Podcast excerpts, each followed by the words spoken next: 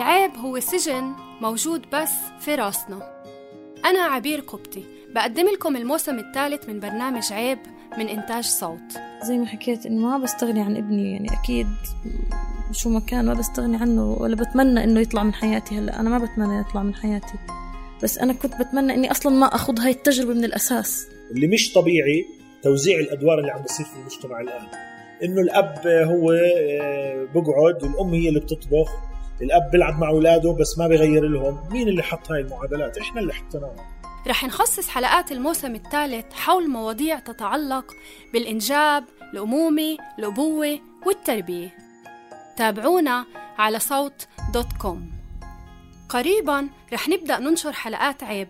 ومن هون لوقتها حابين نسمعكم حلقة من حلقات بودكاست كيرنينج كولتشرز كيرنينج كولتشرز هو بودكاست باللغة الإنجليزية. من القلال جدا اللي بيركزوا على الشرق الأوسط على الثقافة، الفن، التاريخ والإبداع. فيكم تسمعوه على موقعهم kerningcultures.com أو على أي بودكاست بلاير تختاروه.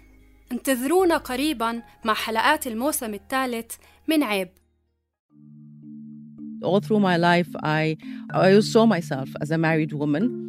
Uh, with a very uh, pleasant and pleased husband and three kids, and I'll take care of them. And often I would think that I would be a housewife because I'm so much into a family and having a family and leading a family life. That was my dream. I always dreamt of marriage. I always dreamt of a house and a family and children. And I always dreamt of a very, very special relationship with my significant other. I never, ever, uh, in my wildest dreams, did I ever imagine that I could be um, single. It didn't cross my mind ever. I was old enough to know, but I was too naive to. I was utterly naive.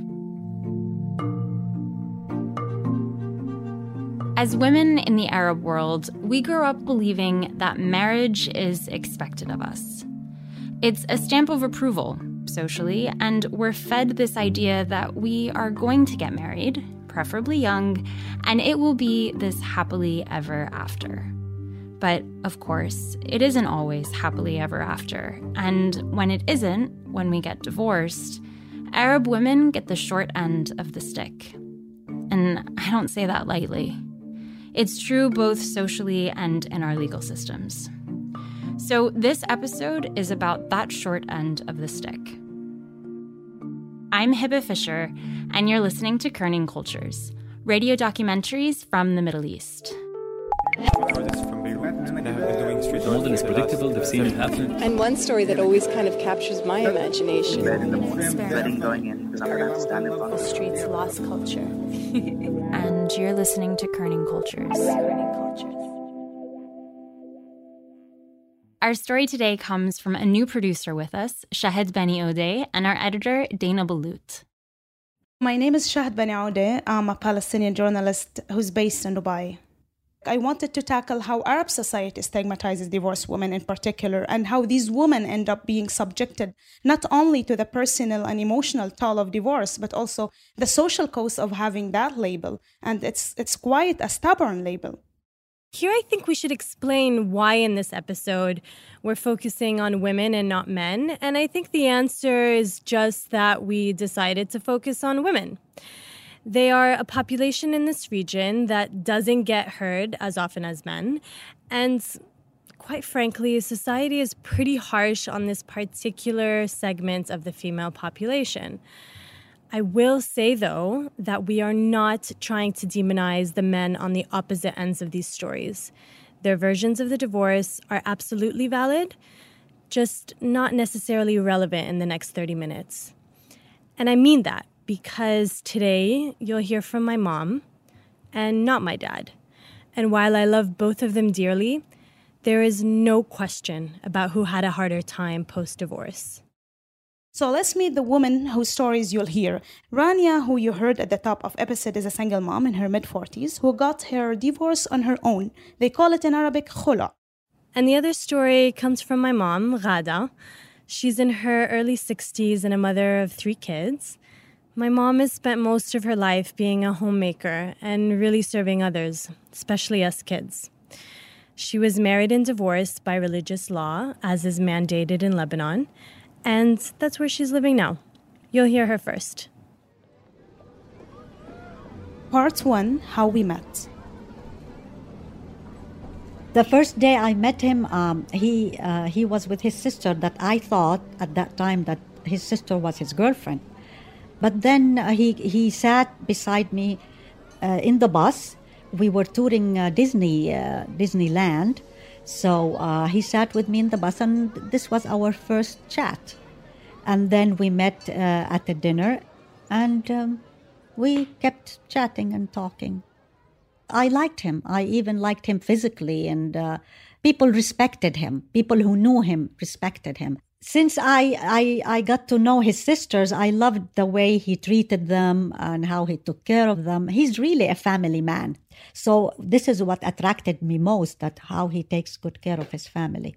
And, uh, you know, and when I saw how he is such a family man and he loves little kids and, and he's a respectable guy, um, uh, providing for his family, I thought uh, he must be a wonderful father to my kids.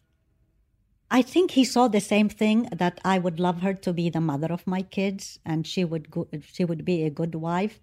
I'm not talking about being an obedient wife. I'm talking like being, you know, like feeling with him, uh, knowing that in the long run we would have a good family, we would raise good kids. I was still in Los Angeles and he said, he said, Ghada, don't you think we already know each other very well? Why don't we join our lives? I mean, yes, I said right away yes, but but then the wedding day, I felt, you know, is this the right decision? Is this, you know? But I I had the courage. I said, he's the guy. The wedding was in Venezuela because we used to live in Venezuela, in the second city of Venezuela, which was it is called Maracaibo. The wedding was huge. I mean, with so many friends, uh, it, like 400 guests and uh, it rained hard and the venezuelans our venezuelan friends would say oh it's raining uh, at your wedding so that means it's a good a good omen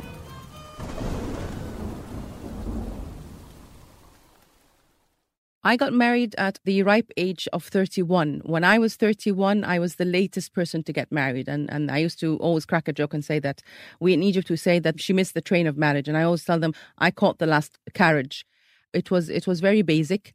I didn't have a wedding. I didn't want a wedding, and I never regretted missing that part. I can't say it was for love, but I was old enough, and he was somebody who wanted to to marry me. As my manager at the time put it, she said, "I see a very good project. He's from the suburbs. He's a well-educated, um, well-cultured uh, male from the suburbs, and he's marrying into the middle class of the capital. Somebody who knows languages, somebody whom she could help him advance."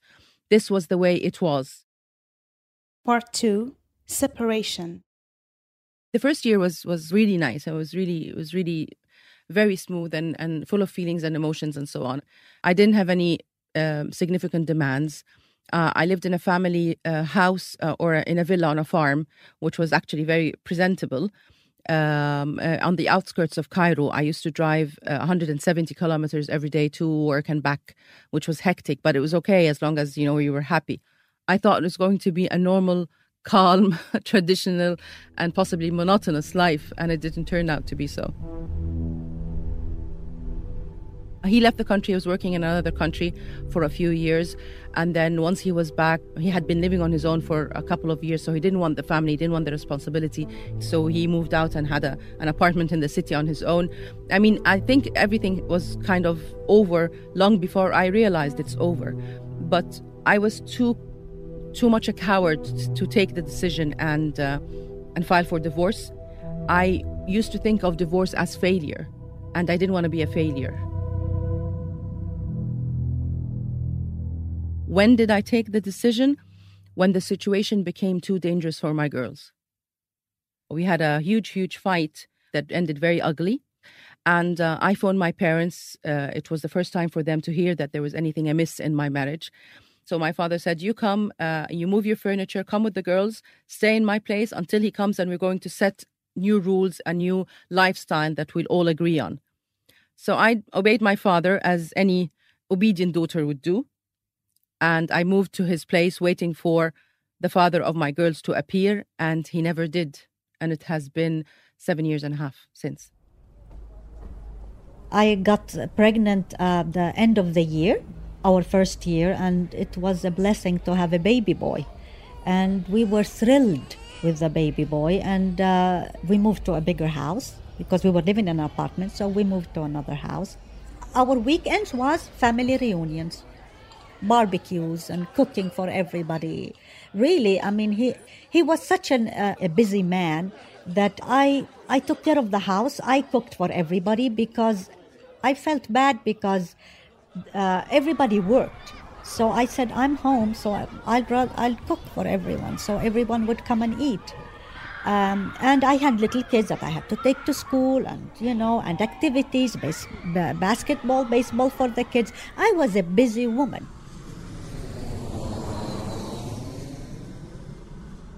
Nineteen ninety four, we moved to, to Beirut. We moved to the mountains where I didn't know anybody.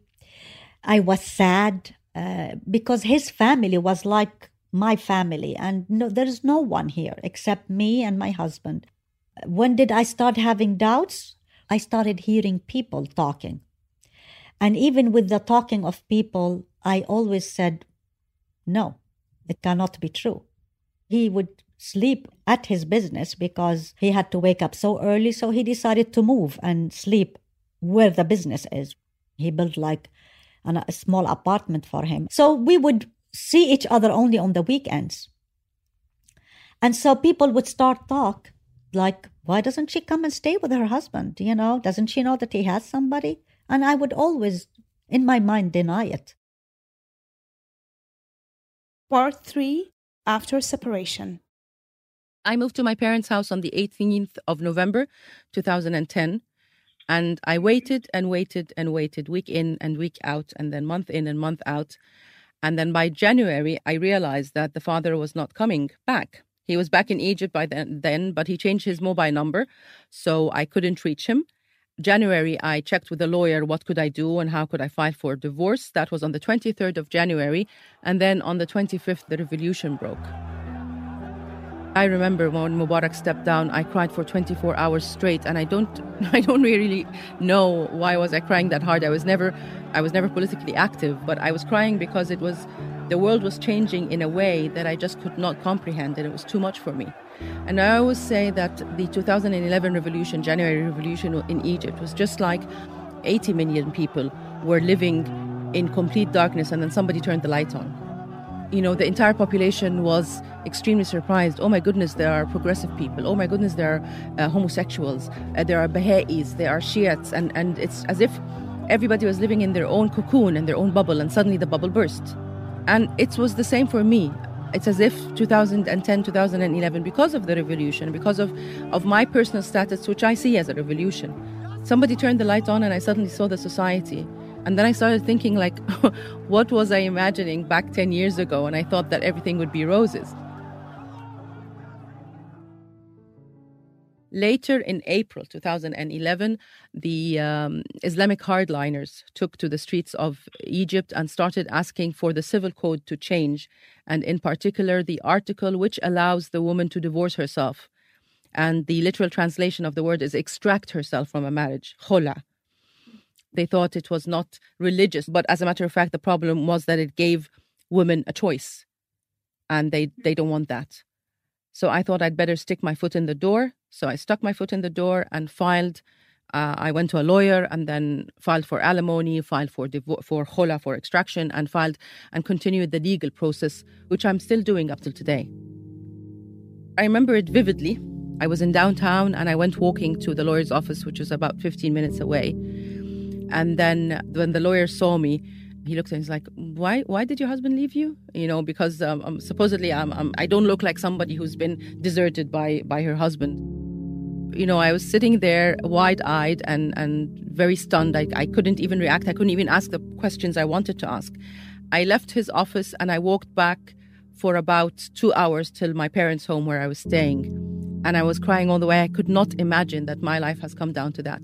I could not imagine that he, the person I chose to complete my life with, the father of my two daughters, the, the person whom I had so many memories, good memories and, and, and good moments with, that he would have me go down that road.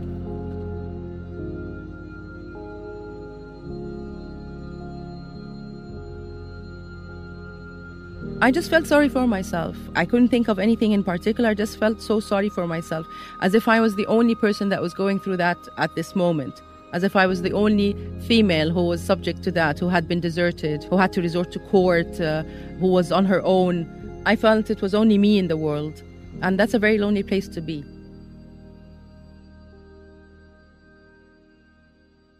The worst thing is because we didn't communicate, he and I, I would tell his daughter, tell him, and he would tell his daughter, tell her.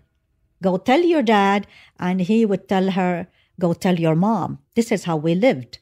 The blunt was on my children. They took the crying, they took the difficult times. I'm sorry. I cry for my kids because I didn't know. One of them went to a psychologist, and then uh, she asked to talk to me. And then she said, How couldn't you see it? How could you put everything on your children? And then I told her I had nobody else. So this is why I'm crying. Because I put this on my children. And, and it affected them, and I didn't know. I said ugly things about their dad. I mean, I kept telling them, How could he do this? And then I would cry to them, and they were kids. They were kids. And I, I would tell her, Go tell him. And he would tell her, Go tell your mom. And so they were messengers. And then they would see my anger. And then he would tell them, I can't live with your mom, with her moods. And my moods were because I was raising them alone. My daughter, um, she was uh, she was in class, the, the younger one, and she was explaining something to a to a friend of hers. And then this little dandy girl came to her and she said, "What she's what are you doing?" She said, "I'm explaining this thing to my friend." So she spoke to the friend and she told her, "Um, don't listen to her because you know her father is not around to explain things. I'm sure she's pretty dumb." I was so so hurt that I was crying and they were telling me that, Mom, it's okay. Like we managed. It's really okay. And I felt so sorry for them. And maybe it's my weakness that forced them to be strong. Whenever they they would be angry or miserable or crying, and I tell them, look, I know it's a very painful situation. You don't have a father; that's extremely painful. I don't have a husband; that's painful as well. But there are two ways to deal with it: either we sit and cry, and I don't think that's going to achieve much, or we move on and I choose to move on.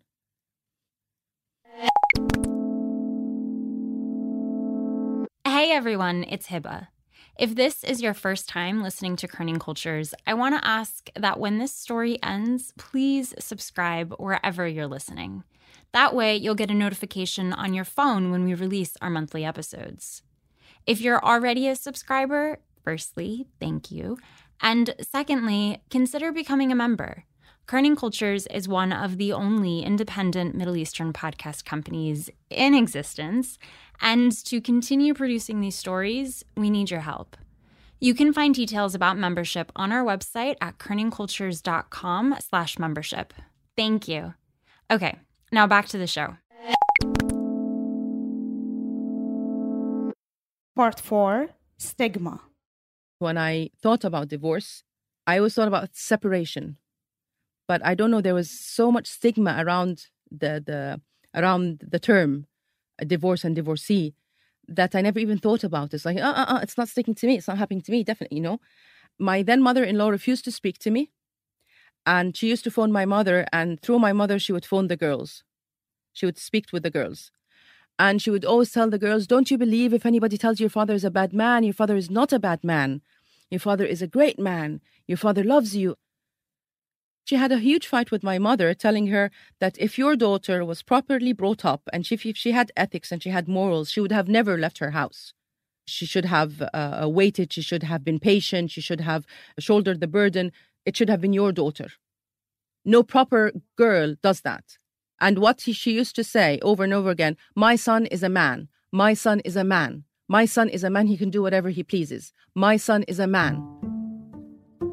I watched my parents' reactions and my family's reaction. And I realized how big an issue divorce is.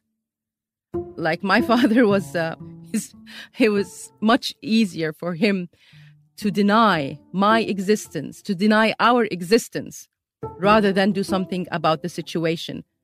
He cannot stand that his daughter is divorced or single or stranded in his house. And my mother, she didn't speak about it, but she kept telling me, please, if you're going to any family gathering, please do not mention where you are.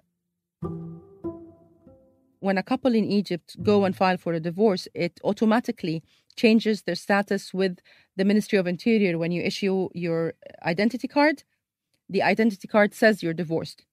For me, because I dared and I asked for a divorce or an extraction or khola, it does not automatically goes down, go down in the files. And this meant that I had to go through from office to office, door to door, court to court, police station to police station for six months just to register that I'm now single, so that if I marry again, I'm, I'm not in trouble. This is the way invisible chains are put around women. The moment was in court when a male figure who had a sort of authority over documents that I needed asked me for um, a sexual bribe in order to get my papers uh, moving and my documents moving.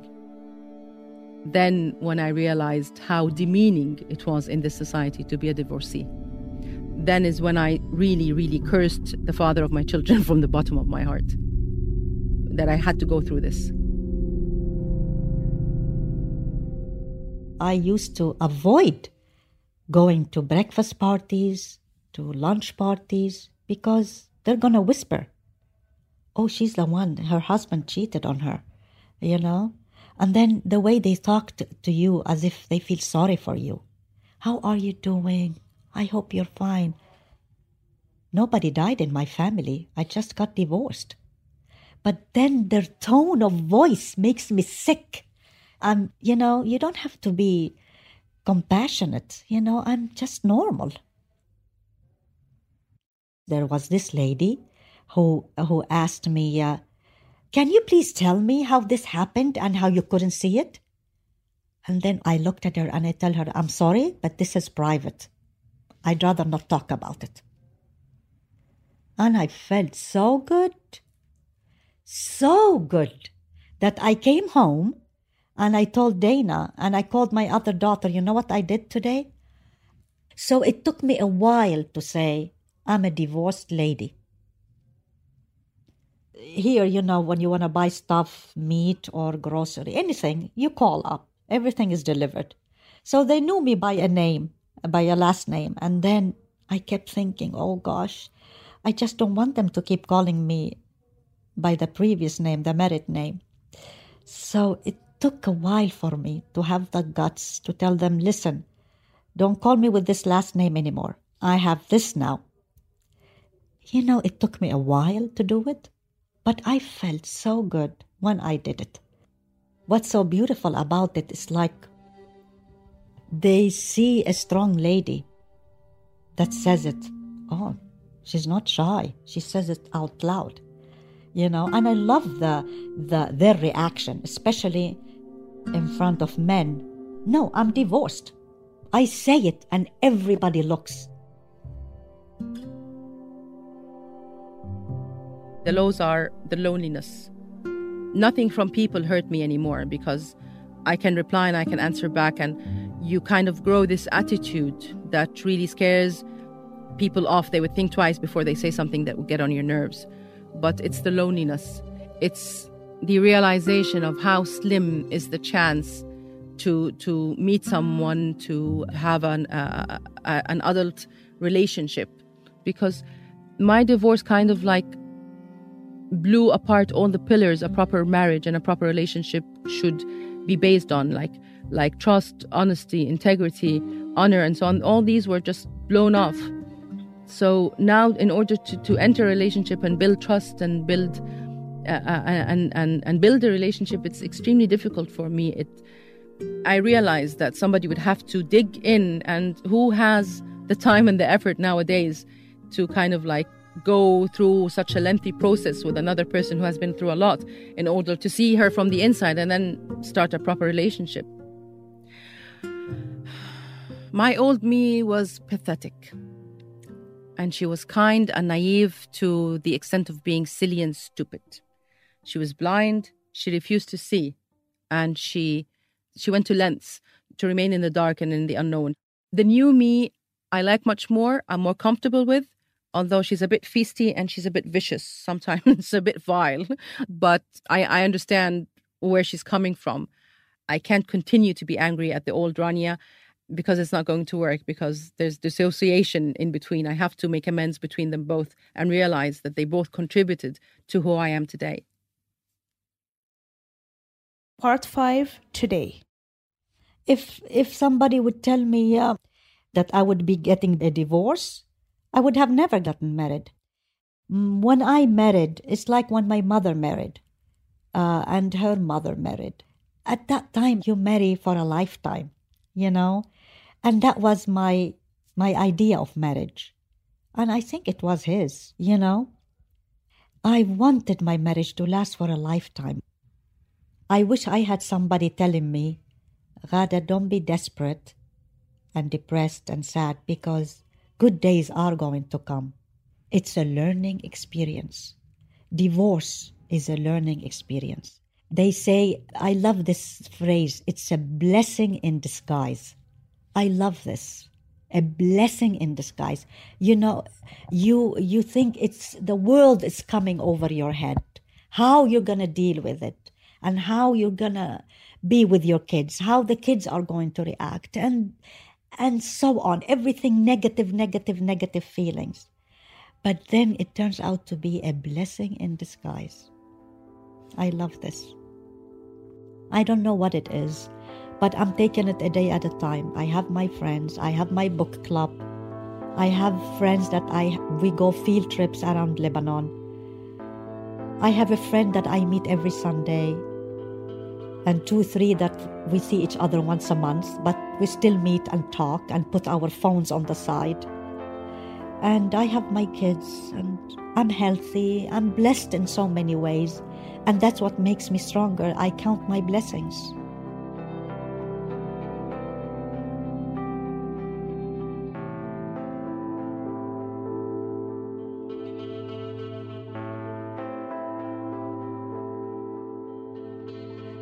This episode was produced by Shahid Beni Odeh, Dana Ballout, and Alex Atack, with editorial support by Bella Ibrahim and myself, Hebah Fisher. Sound design by Mohammed Khayzat. Special thanks to Rania Ghada and all the other women who spoke to us about their divorce. Thanks for listening. Until next time.